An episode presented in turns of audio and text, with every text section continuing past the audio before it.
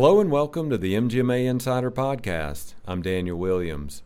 Today we're joined by Anthony Brooke, Vice President of Strategy at Get Well Network.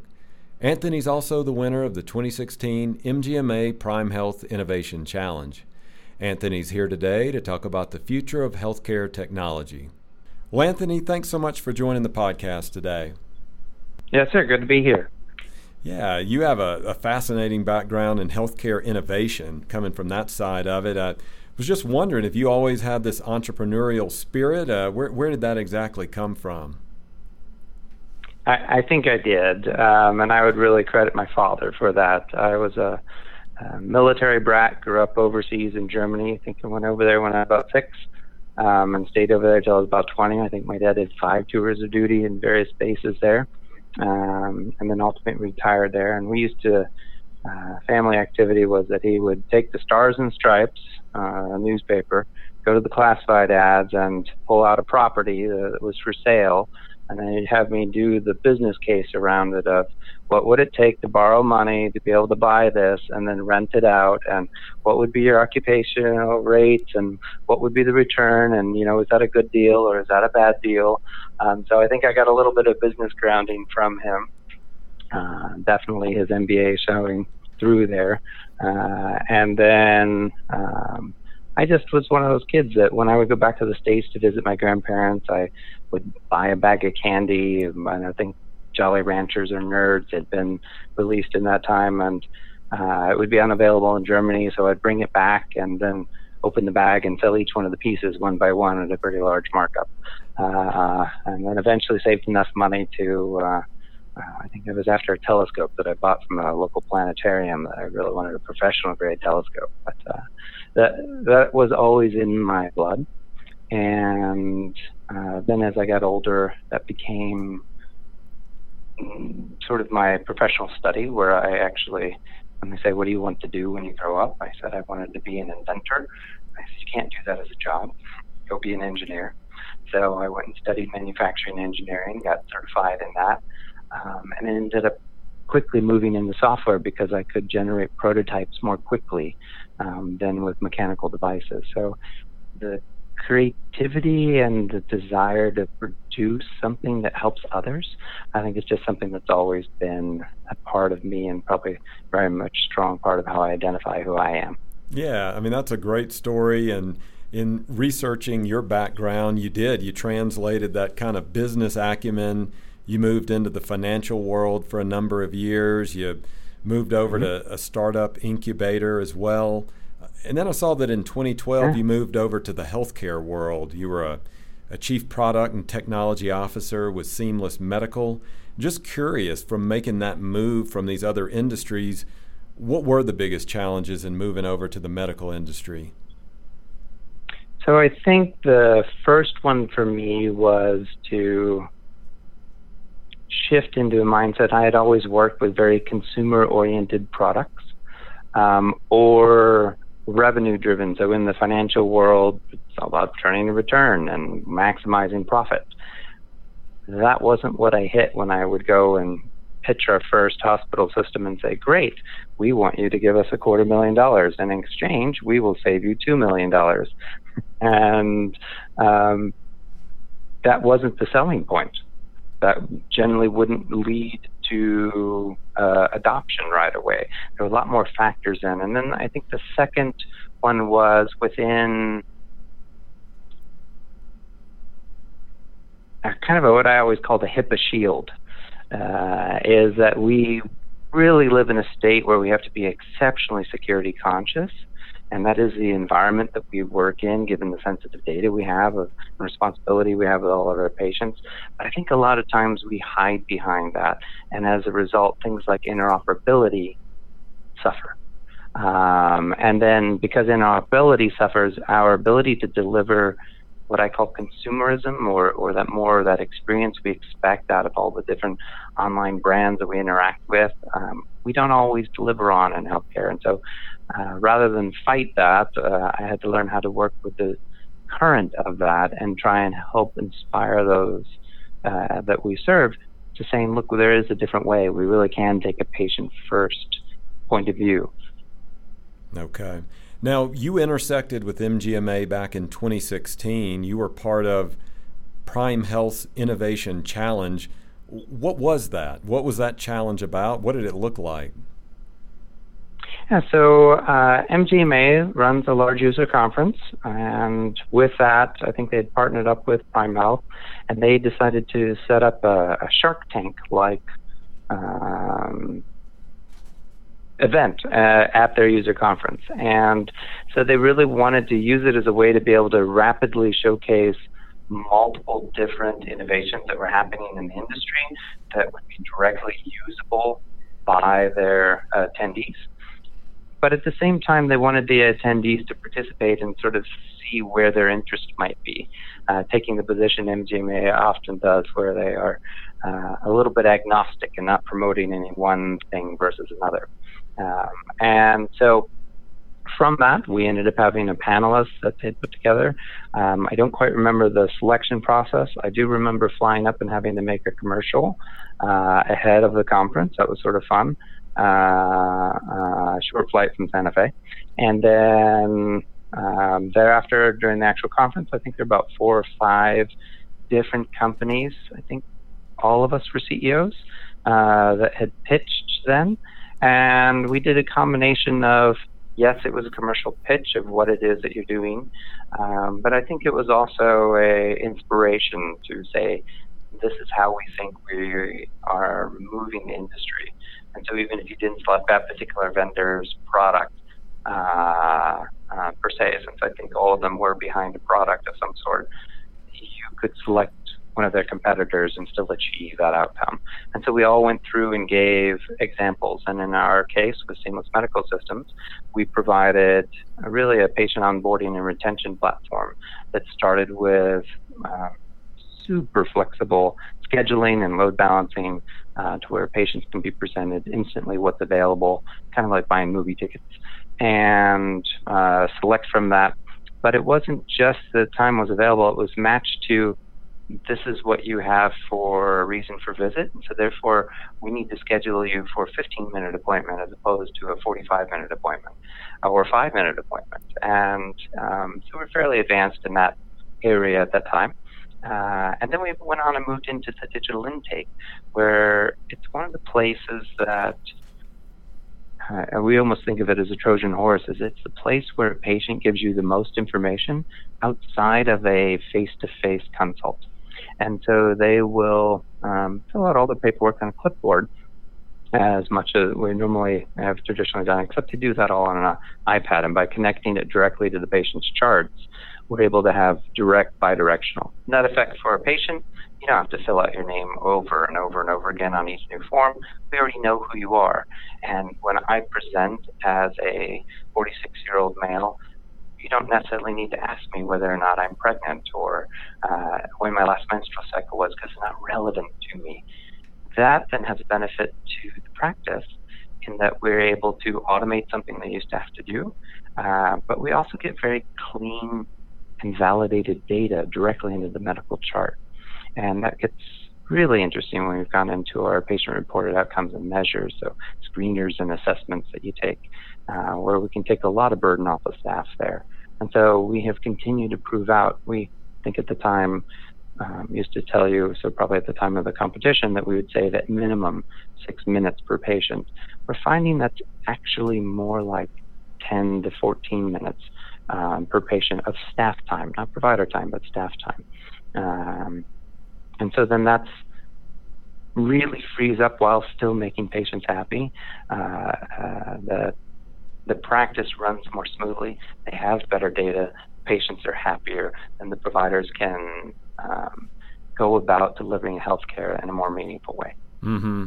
And I did want to mention, I said that you were part of the challenge, but you actually won it. You know, you were the winner, and and now we're just going back to the comparison of the TV show Shark Tank. You know, they get the the contestants are sometimes like chum. You know, they get chewed up pretty harshly by the uh, the host there. So the panel, what was that like? Was were they easier on you guys, or did they give you a pretty hard time? I I, I definitely think they were easier on us than the, the commercial TV show. Uh, but I was very appreciative of that. They did ask good, insightful, sort of relevant questions uh, to sort of help the audience understand. Um, but for me, the true challenge was the other presenters, and it was that they they all had very impactful projects. Um, um, some of them that really pull on the heartstrings. You know, we're, we're coming in mostly on an operational efficiency and patient satisfaction. Uh, and then you've got one of the other uh, presenters was presenting a solution on how they were trying to address the opiate crisis before it was in the news. Um, because you've got to think back in 2016, that wasn't as big uh, on the radar that you could just put on the evening news and hear something about opiate crisis. Um, so I actually think it was the you had a really good and strong field there. Mm-hmm. Now, around that same time, uh, Seamless, who you were who you were with at that time, they were acquired mm-hmm. by Getwell Network. Um, what's that transition been like for you? It, well, the first one I had to do is I had to move to Washington D.C. from Santa Fe, New Mexico. So that was definitely a cultural change. And while I had come out of New York City and Wall Street uh, prior to it, I had definitely settled into my country life in the mountains. Um, so personally, that took quite a bit.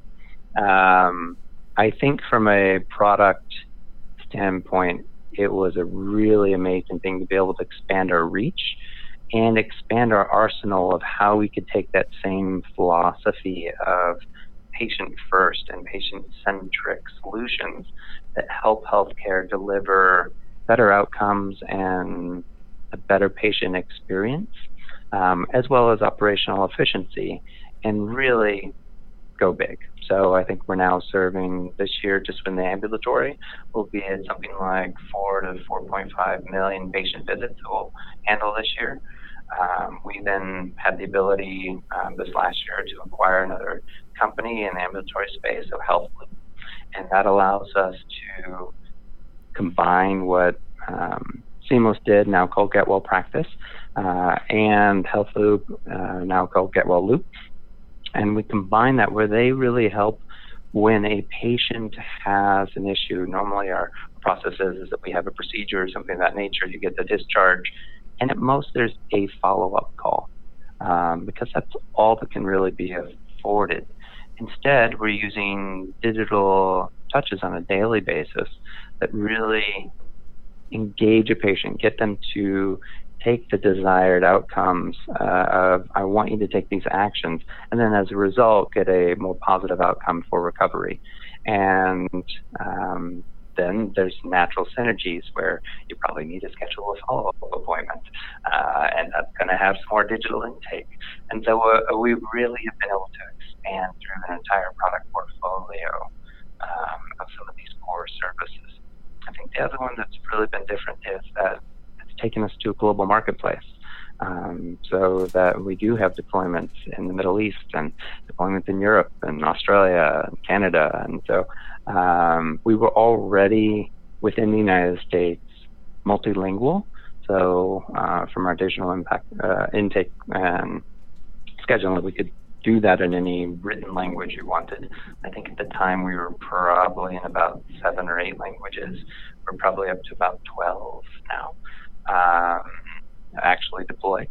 But that was one of the other really big changes. So overall, it was having greater impact on a larger number of patients. And then I think having an arsenal of tools where now we have a, a portfolio of tools rather than we're the scrappy startup. Right. You're currently a VP of strategy with Get Well Network.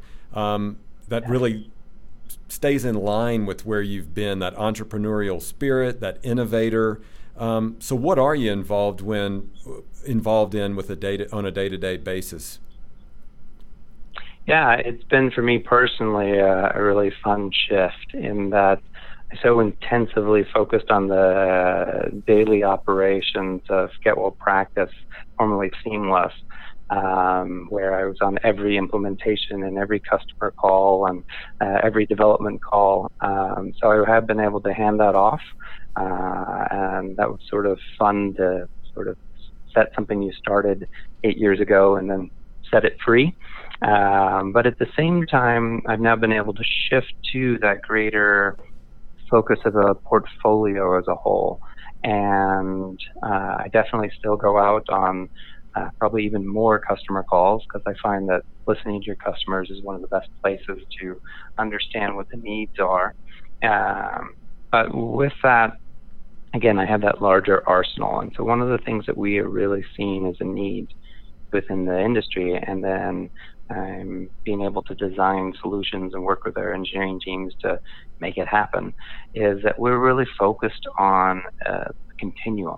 So not just a single patient visit, um, which is very much what we were doing was scheduling a visit and uh, doing digital intake uh, for a visit, and then we would wow everyone because next time you came in, you didn't have to sign a financial policy you already signed, or we remembered your information that was in that EMR. Um, we've gone much further with that. That we're now starting to think through what is the holistic view of that patient as their uh, healthcare is first and foremost in their life. And we sort of, when they have an issue, we come to the forefront. And when that's less of an issue for them, we sort of back off again. But we don't really forget the patient. We find that's how the flow of a patient works within our organizations. And as Getwell had been really truly established leader in patient engagement within the inpatient environment, we're also doing quite a bit of crossover from inpatient to ambulatory setting as we push more and more care into the ambulatory setting. And um, so I've been able to really help work with some of the back end geeky side of it of um, you know streaming data platforms that help you move the actual data around both internally for ourselves but also how to help our customers span all the different systems that they've built their own companies up on, um, and very often through acquisition, particularly in the ambulatory, they've acquired private practices, and they also have the hospital system, and um, they often can be in very different technology sets. So it's been really fun to work with that. And now the most recent that we're working towards is that we're trying to move away from a reactionary standpoint of um, we know that you have this appointment, therefore you need to fill out these forms and more shifting to a anticipate the needs and therefore do something in a proactive way. Um, so if you're going to be discharged, instead of just giving you discharge notes, let's go ahead and know that you have this health insurance policy and therefore um, these are your follow-up providers that you should probably schedule an appointment with and help you do that um, to anticipate where there's going to be questions or concerns.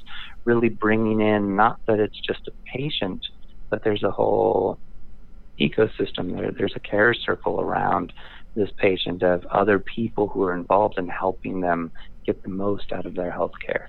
And it can be as some, something as simple as um, getting medications uh, delivered before you get discharged in hospital or uh, ride to and from an appointment um, two, uh, as I always give the example to the teams, if you want me to take a pill, you don't send me a reminder, you tell my wife.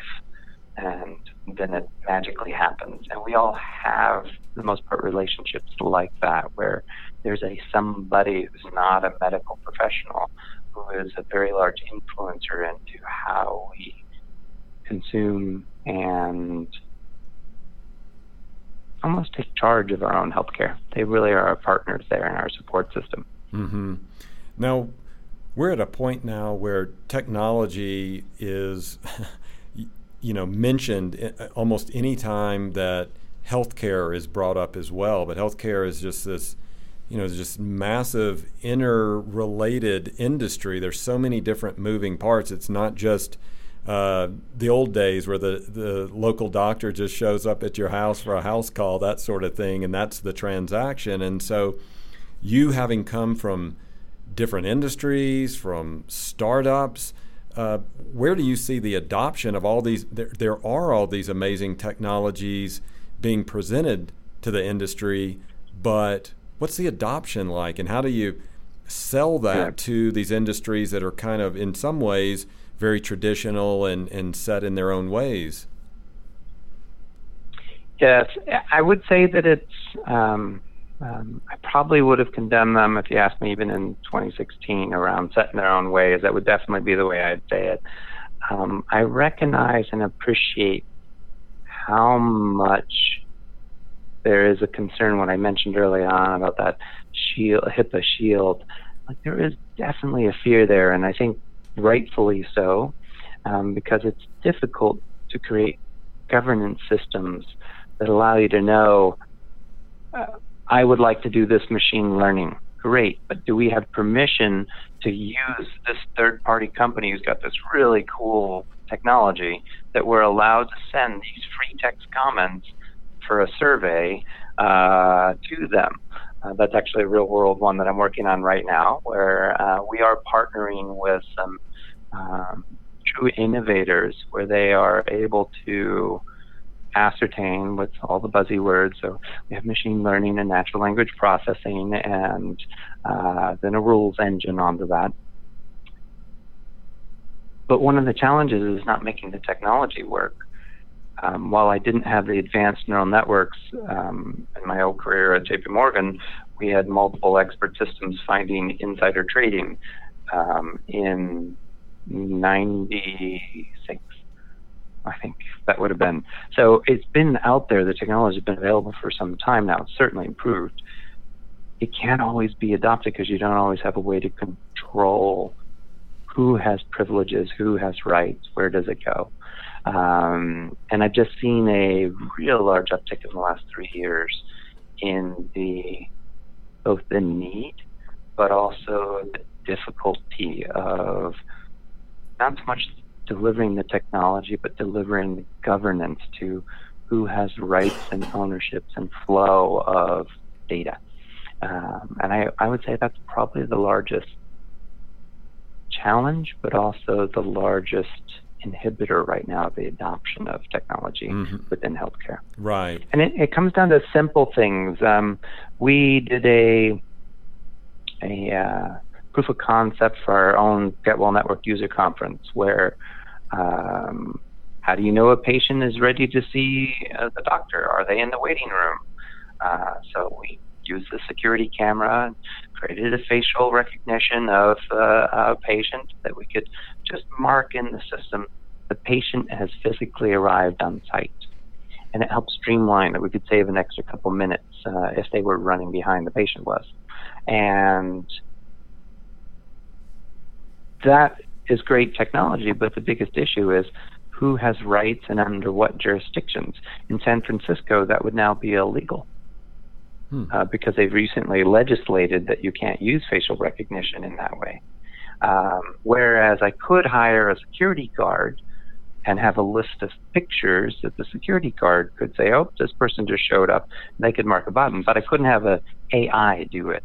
Um, and that's where um, uh, I think we have things that we can get benefits out of, but we can't always access them because we aren't always allowed or haven't figured out the right kind of governance for who's allowed and who's permitted to access what data and when.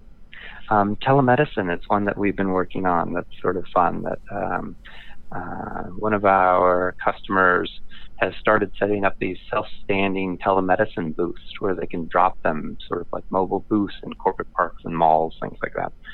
But they are staffing them with current staff. So we have to figure out what providers are certified to deliver a telemedicine visit. Is their schedule available because they have no other appointments at their current practice where they're sitting? And uh, are they in the right legal jurisdiction uh, so basically, for the most part, are they in the same state where that's permissible? Because there are still states where telemedicine visit is not permissible. Um, and so just to do scheduling, we had to be able to figure out all those other things and help our customers deliver on that. Right. You've given some really interesting examples of how healthcare IT and innovation has changed just in the past three years. I know you guys are working on things that are going to be well out into the future. So, you know, v- you know, gazing into your crystal ball, what do you see healthcare IT looking like five years from now? Yeah, I think the biggest change I've seen is when we started Seamless back in 2012.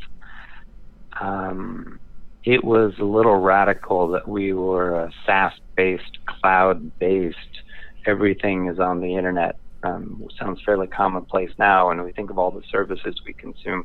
But within healthcare, that was definitely a, a no no. Um, I never quite confirmed, but at least my representative at Amazon said that we were, our, our tiny startup company was the very first BAA executed with Amazon.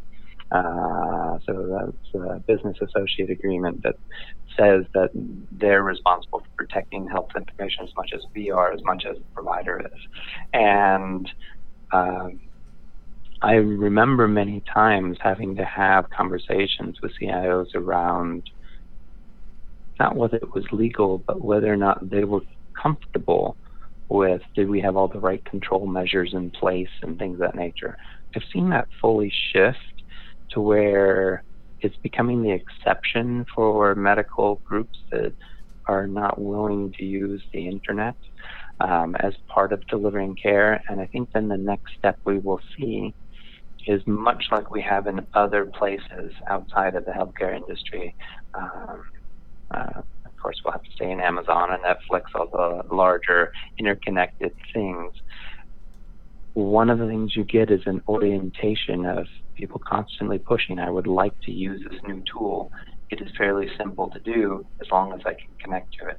So I think that's where we'll see a lot of change is how do we set up transparency and permissioning that a patient is in charge, that a patient uh, gets to choose what gets done with data, um, and that systems have a little bit more, health systems have greater flexibility on seeing that. I, I, I honestly believe maybe it's idealist in me that makes that entrepreneurial spirit, but it, it when people have more information available, qualified information, I should say, um, have bigger perspective of what can be done. Um, and I think in our area where healthcare is designed to uh, first take care of problems that currently exist, and then I think at a longer trend as we start to uh, move away from a fee for service and truly towards a some type of value wellness compensation model, uh, we focus on the total wellness of a person. And so, with that, having more tools disposable to us that we can access and actually use is great. Uh, I think that you're starting to see a little bit of that with very, very early, but you know, Apple Health Kit. Um, it's nothing different than what Microsoft did many, many years ago with their Health Vault. I think they called it back then. Um, but we're now at a, a sea change where the legislation and the consuming or the consumers are ready for that. Um, it's one of the things I tend to like about Apple. It's not so much that they're the great innovator; they're never the first, but they always nail it when the marketplace is ready for the net new thing, um, even if that thing's been around for 10 years. Uh, they, they tend to have it. So I pay attention in the crystal ball to things like that. Um, I think that it'll still be in the stage and it's in the uh, Gartner technology uh, adoption model where we're now starting to go down into the valley of dissolution. But um, I actually personally believe that blockchain is going to play an interesting component in this transparency problem we have when you have very distributed systems. Uh, because that's what we're talking about when we say all these nice internet things. It's a whole bunch of unconnected entities, and we're accustomed to protecting data um, at a covered entity level. So those are some of those barriers. I think that's where we'll see a lot. Um, the other one that I truly think not that I'm by any means a first. Uh, Eric Topol's recent book on that will be even, a nicer read for it. But AI obviously has some pretty large impacts for us. It probably isn't what we think it is. Um, it's kind of like genome sequencing. Uh, it, it's impactful, it's amazing, but we haven't changed the way we deliver healthcare because of it. Um, I think the same thing is with AI, that it's subtle, where it starts. Um, it starts with right now imaging, uh, where that's probably one of the most impactful places for it. But then um, we are starting to employ that, and some of our partners are as well, where we're using it for interpreting what's the meaning of, of the patient's free text comments, or and then as a result, where should we route those? Um, should we do a clinical alert or not, based on what they say? Um, what is the um, context, or what is the most? If we have a, five different problems to solve, which one's the most important right now? Uh, should I deal with my chronic condition or my sprained ankle? Um, and then as a result, should I give you information around one or the other?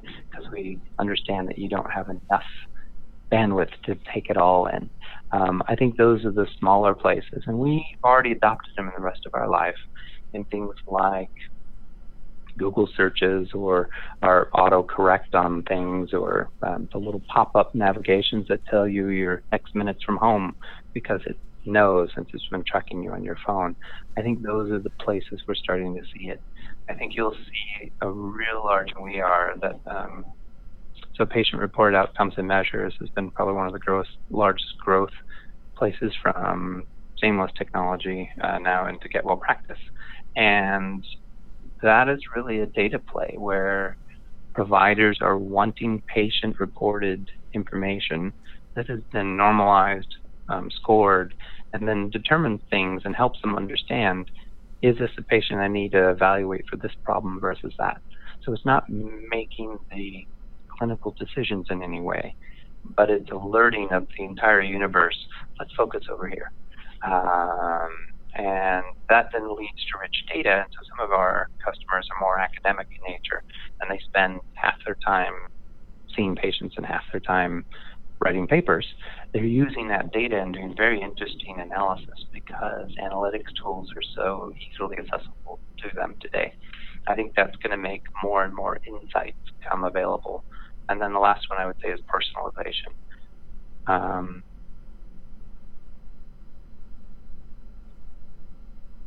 we're all unique individuals. And so right now, I think that we tend to stratify our patients as we need to into large buckets uh, to try and determine is it X or is it Y. The promise, uh, which still hasn't been quite delivered yet, of AI to the medical industry is that we will be able to do smaller and smaller niches uh, and do smaller and smaller groups of patients to be more personalized or accurate to their particular needs. And whether that's on the clinical side or much more on the preferences side, um, they go almost hand in hand so that you get that human touch uh, as much as you get a, a more directed clinical touch. Mm-hmm. We were having a conversation earlier this week here at MGMA. We were talking about we have an amount of data here uh, available to us that's just staggering when you think about it. And the real key as we move forward in healthcare is how do we analyze all that data? It's just it's there, and what do we do with it? Is that something that you guys at your your firm that you're thinking about, and what are the yeah. tools you can give uh, both the consumers and people, the providers, that can help them uh, do something with all the data that's there for them. Right.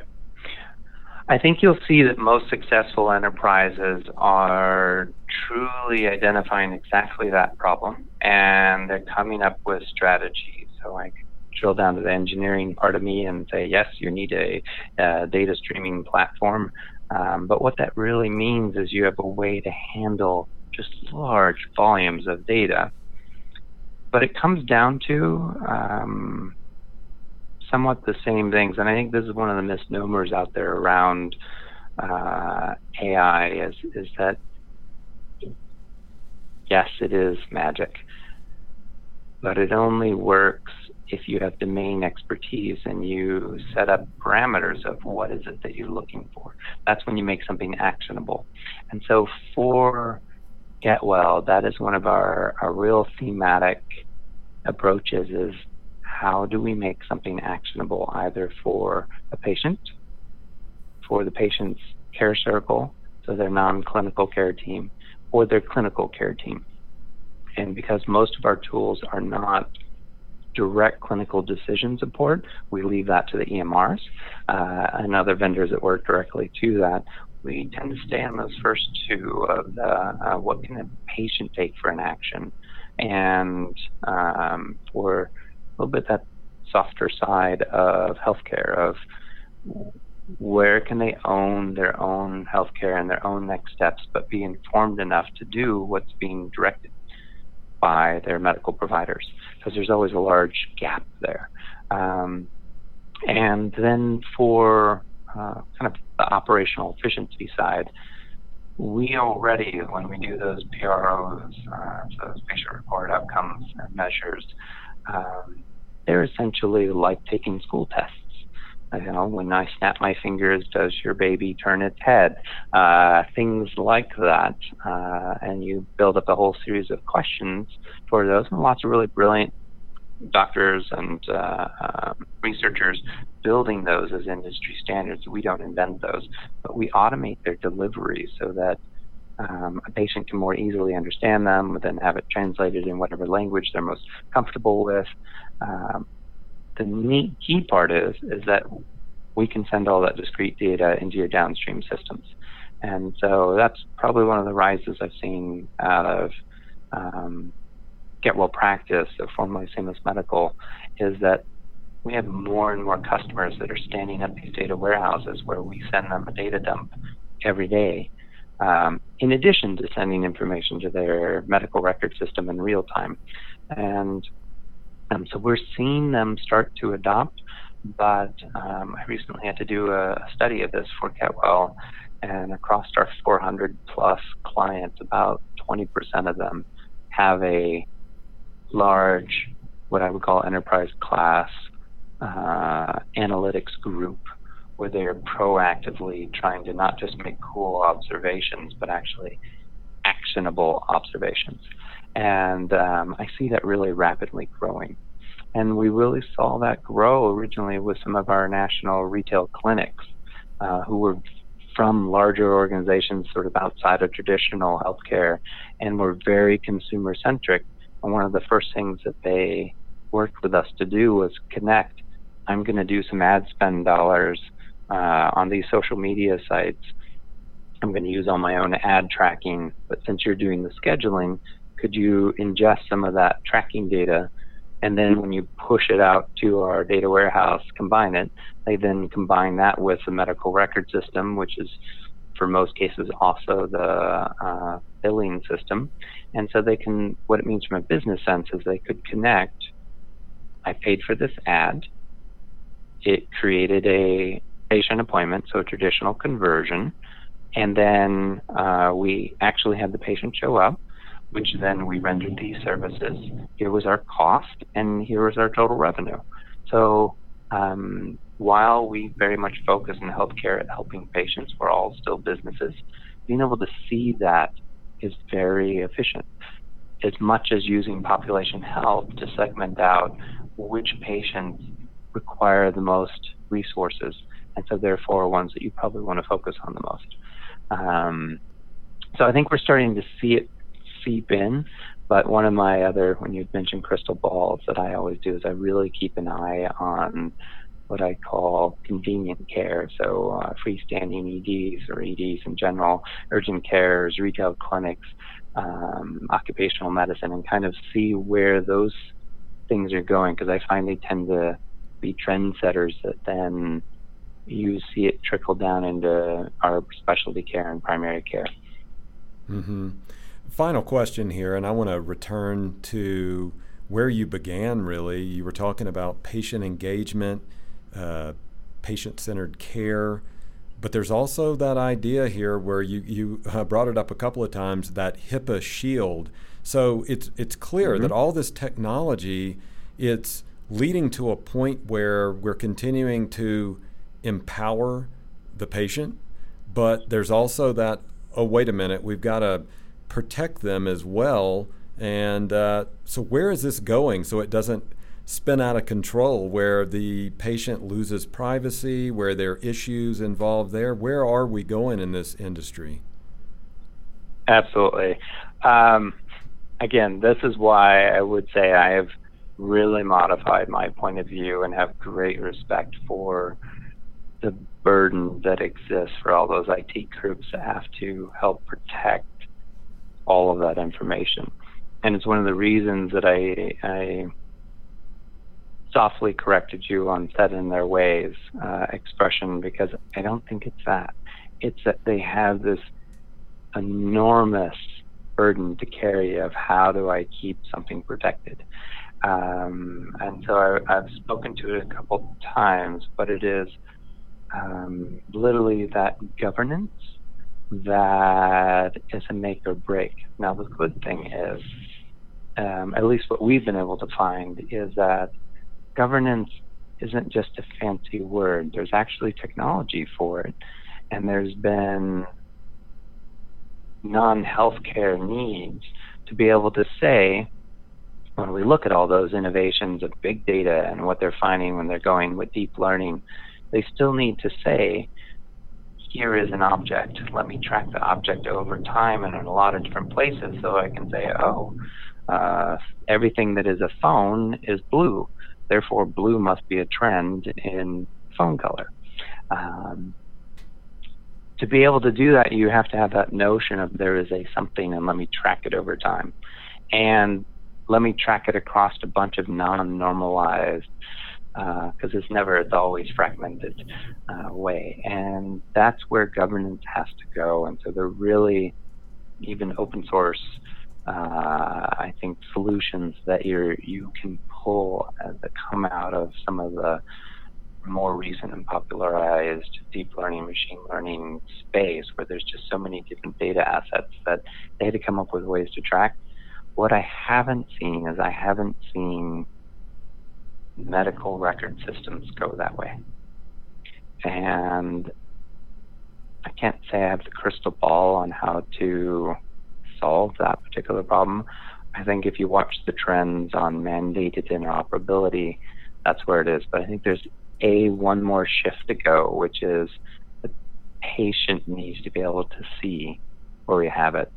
And since we're now uh, with GetWell a multinational, um, we've been spending a lot of time with uh, European market and our the implications of GDPR and um, specifically one simple requirement of a right for an individual to be forgotten which means how do you go back to every billing system, every medical record system, every email system, and remove an instance of that patient?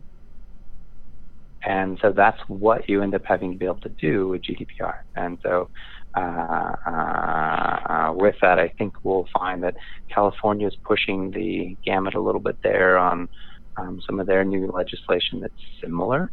Um, and so we'll we'll end up having to innovate for that. But as an industry, this remains our challenge. And for me, the big shift is to see the transparency, which will be driven by the large organizations, likely for operational efficiency uh, and better outcomes is where they'll start.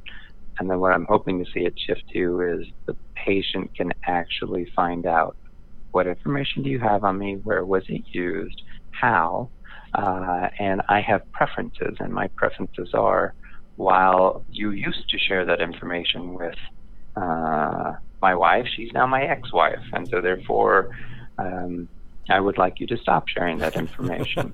and right now, you can file papers, but you're going to file a piece of paper which is going to be photocopied and handled by someone in a manila envelope. There isn't a nice programmatic way um, and a lot of that's because there's not a standard for it.